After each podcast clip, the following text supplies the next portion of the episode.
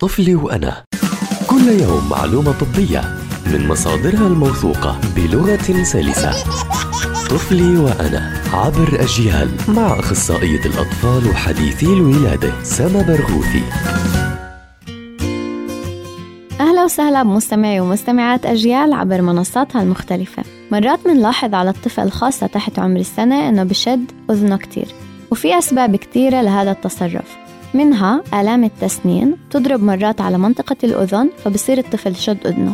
ممكن يكون التهاب بالأذن وهون لازم نلجأ للطبيب حتى يفحص ويشوف هل في التهاب أو لا.